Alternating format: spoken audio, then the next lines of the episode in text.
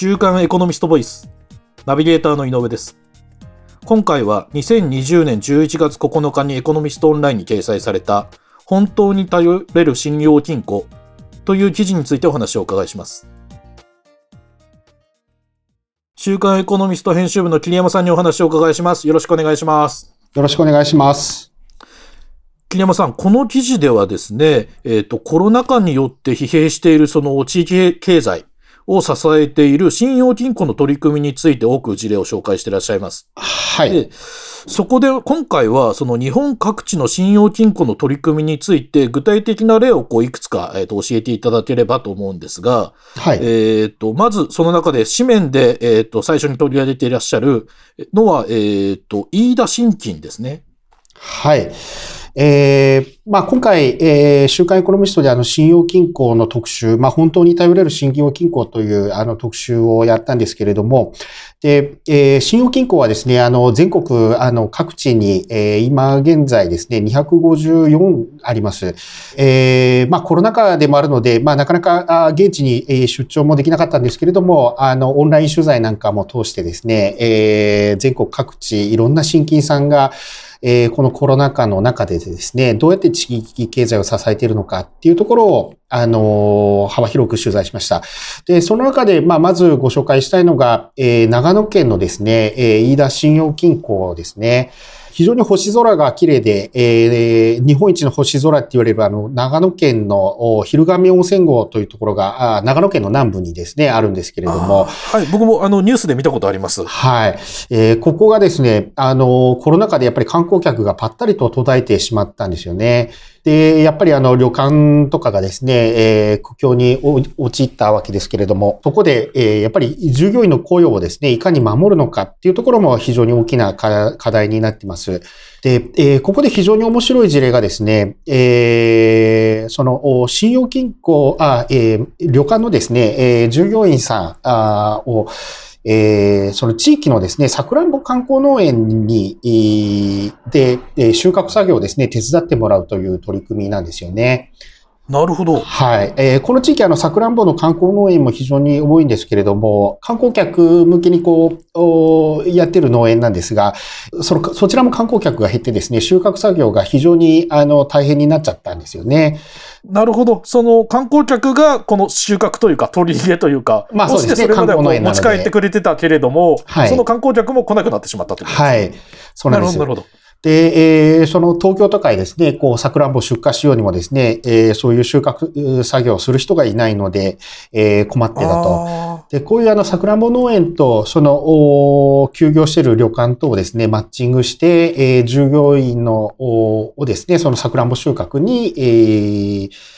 えー、やってもらうというのを、まあ、橋渡しをしたのが、あこの飯田信用金庫というところですね。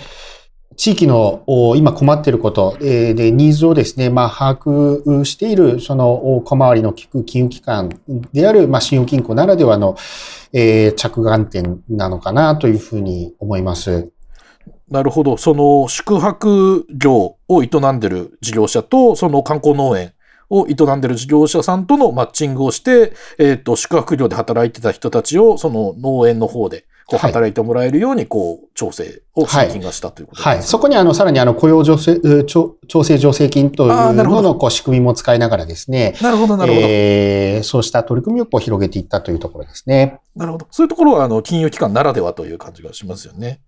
で、次に紙面でこう紹介していらっしゃるのは、その大分未来新金ですね。はい。えー、こちらは、あの、大分県の別府市、まあ、あの、国内有数の温泉地と知られるところですけど、そこに、あの、本部を置く信用金庫でですね、まあ、こちらも当然、あの、貸し出し先に、その新型コロナの影響でですね、えー、影響を受ける飲食業とか宿泊業が非常にまあたくさんあったんですね。大分未来新金が考えたのがですね、えー、もう自分たちで直接その取引先のですね、えーはい、飲食業の支援するためにですね、えー、はい、お弁当を作ってもらって、えー、自分たちでもドライブスルーで売っちゃうと、別府市がですね、コロナ禍の中、はい。飲食店のですね、テイクアウト情報を、はいえー SNS でですね、発信する、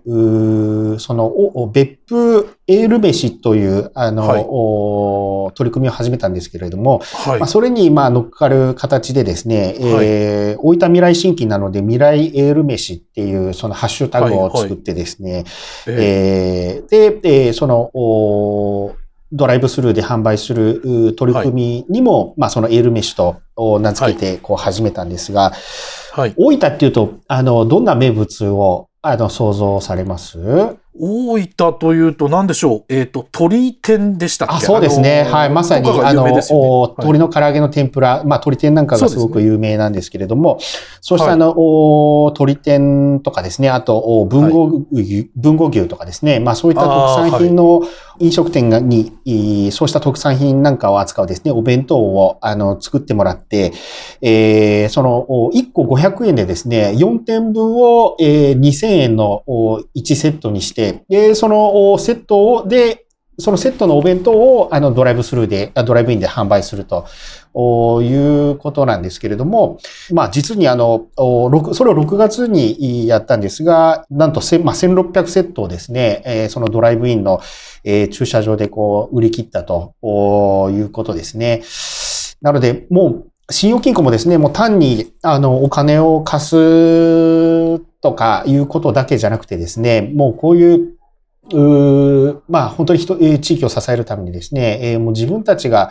えー直接そのお現場に出てですね、えーそのお取引先の事業者さんを支援するとおいうような取り組みも、あの、広がってます。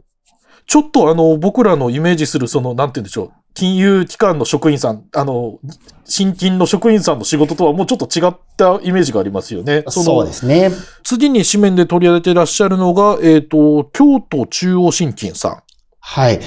えー京都というと、ここもあの、お観光都市で、もうお近年は、あー外国人観光客でですね、えー非常に賑わって、で、最近ですと、もうホテルとか、あ旅館の建設ラッシュでですね、はい。えーかつあの民泊とかゲストハウスとか、はいはまあああいったのももう盛んにこうできてた、あーところなんですけれども、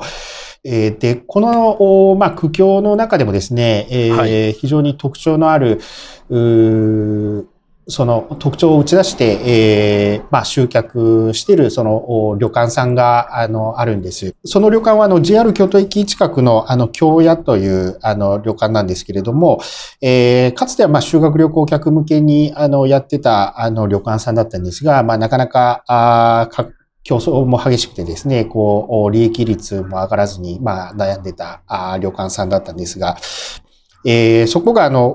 おまあ大体7年ぐらい前ですかね、えーそのお旅館改装をきっかけにですね、えーその赤ちゃん歓迎の宿えーに、まあ、また小さい子供連れも歓迎のお旅館に生まれ変わったんです。えーそれを非常に後押ししたのがですね、えー京都中央信用金庫だったんですね。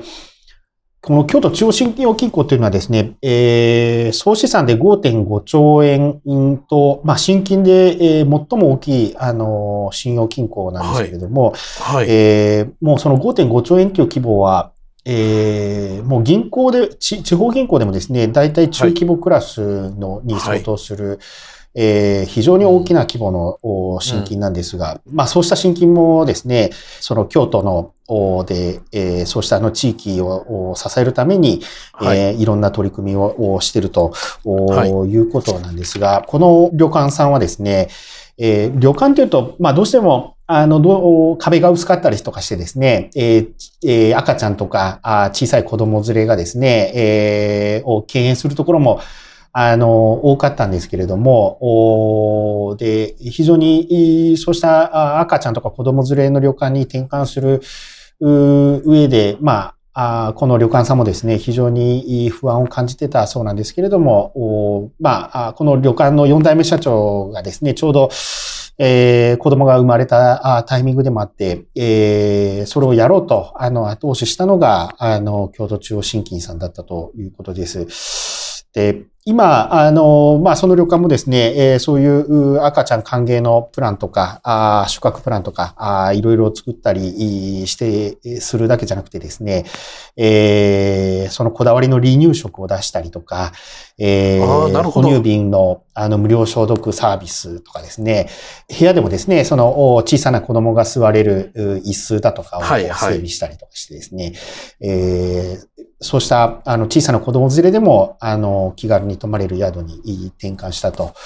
いうことなんですが、まあそうしたあの京都も新型コロナで大きな影響を受ける中でもですね、えー、まあ今年夏以降、あの、そうした特徴を打ち出しているその旅館だからこそ、その遠方からのお客さんはまあなかなか厳しいところはあるんですが、その近隣のですね、お客さんが、子供連れのお客さんがこう泊まりに来るようになったりとかして、非常にあの高い稼働率を維持しているということなので、えー、まあ紙面でもご紹介しますけれども、まああの時その決断しておいて、あの本当に良かったと、その子供連れ歓迎の旅館へ転換して良かったと、そういうお話もありました。なるほど。えっ、ー、と、ここまでその、えっ、ー、と、まずは飯田新金、そして大分未来新金、そして今お話伺った京都中央新金と、えっ、ー、と、三つのお話をお伺いさせていただきましたが、えっ、と、お話伺っていると、やっぱりその信用金庫の取引先っというのは、えっ、と、今回のコロナ禍で大きな影響を受けてしまっている飲食業だとか宿泊業とかの事業者がやっぱり多いんですね。はい。あの、そもそも信用金庫っていうのはですね、えー、はい非営利の会員向けの共同組織金融機関なんですよね。はい。えー、なので、えー、その地方銀行さんとかが、はい、あになかとなかなか取引が難しいですね。はいはい、えー、中小零細事業者があ自分たちで会員になって、えー、で、えー、取引するというのが、え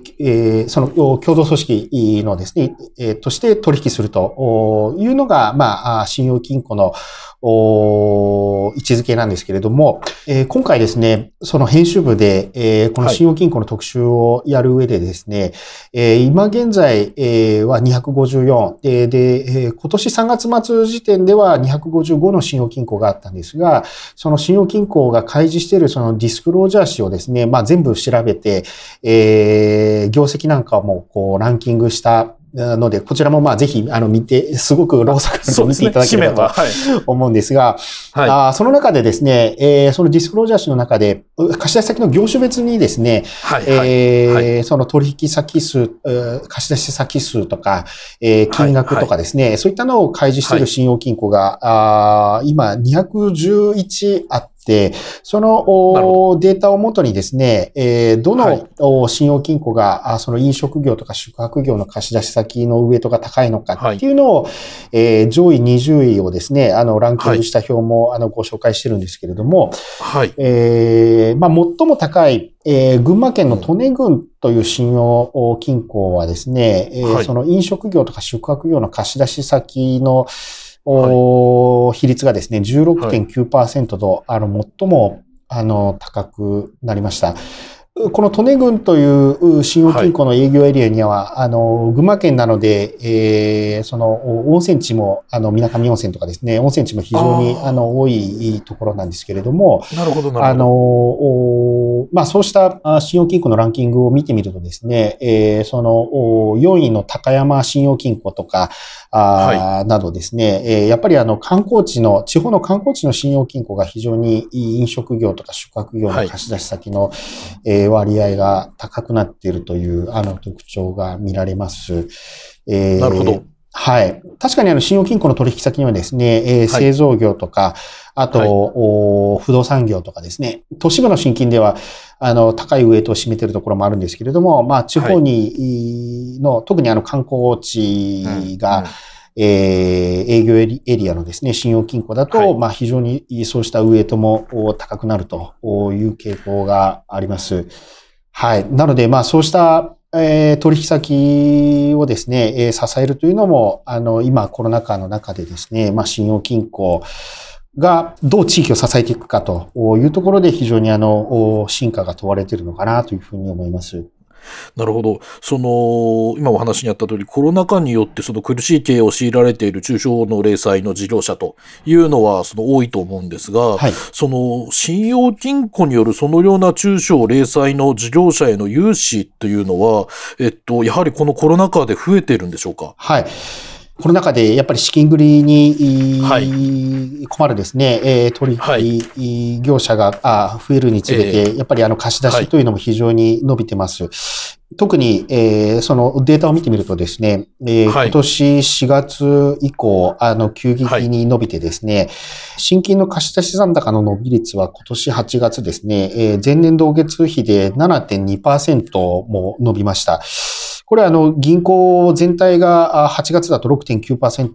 増なので、まあ、それを上回る伸びということですね。あの、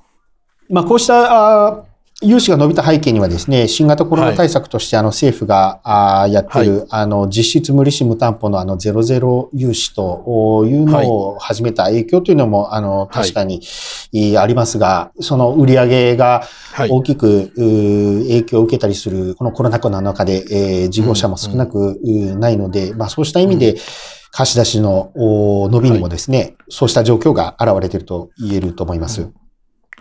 なるほど。えっ、と、この音声の収録をしているのが2020年の11月6日なんですが、えっ、と、最近また北海道の方で新型コロナウイルスの感染者が、あの、数が増えてきてるだとか、はい。えっ、と、この後、この後もしばらくはそのコロナ禍の収束というのがなかなか見通せないと思いますので、そうなってくると、その、中小企業の経営を支える信用金庫の役割というのは今後も一層重要になってくるんですね。はい、そうですね。えーまさに、えーそのお新型コロナのお再拡大のお動向もえ非常に気になるところですけれども、おはいそうした、えーまあ、信用金庫はですね、一種、こう、地域経済を支える、まあ、最後の砦みたいな、あーことが言えるのかなというふうにも思いますので、えーまあ、これからもですね、えーさらに、正正念場といいますか、あーはいを、まあ、迎えることになるのかなと思います。ありがとうございます。今回は週刊エコノミスト編集部の桐山さんにお話をお伺いしました。桐山さんありがとうございました。ありがとうございました。こちらの記事はエコノミストオンラインにも掲載されています。ぜひご覧ください。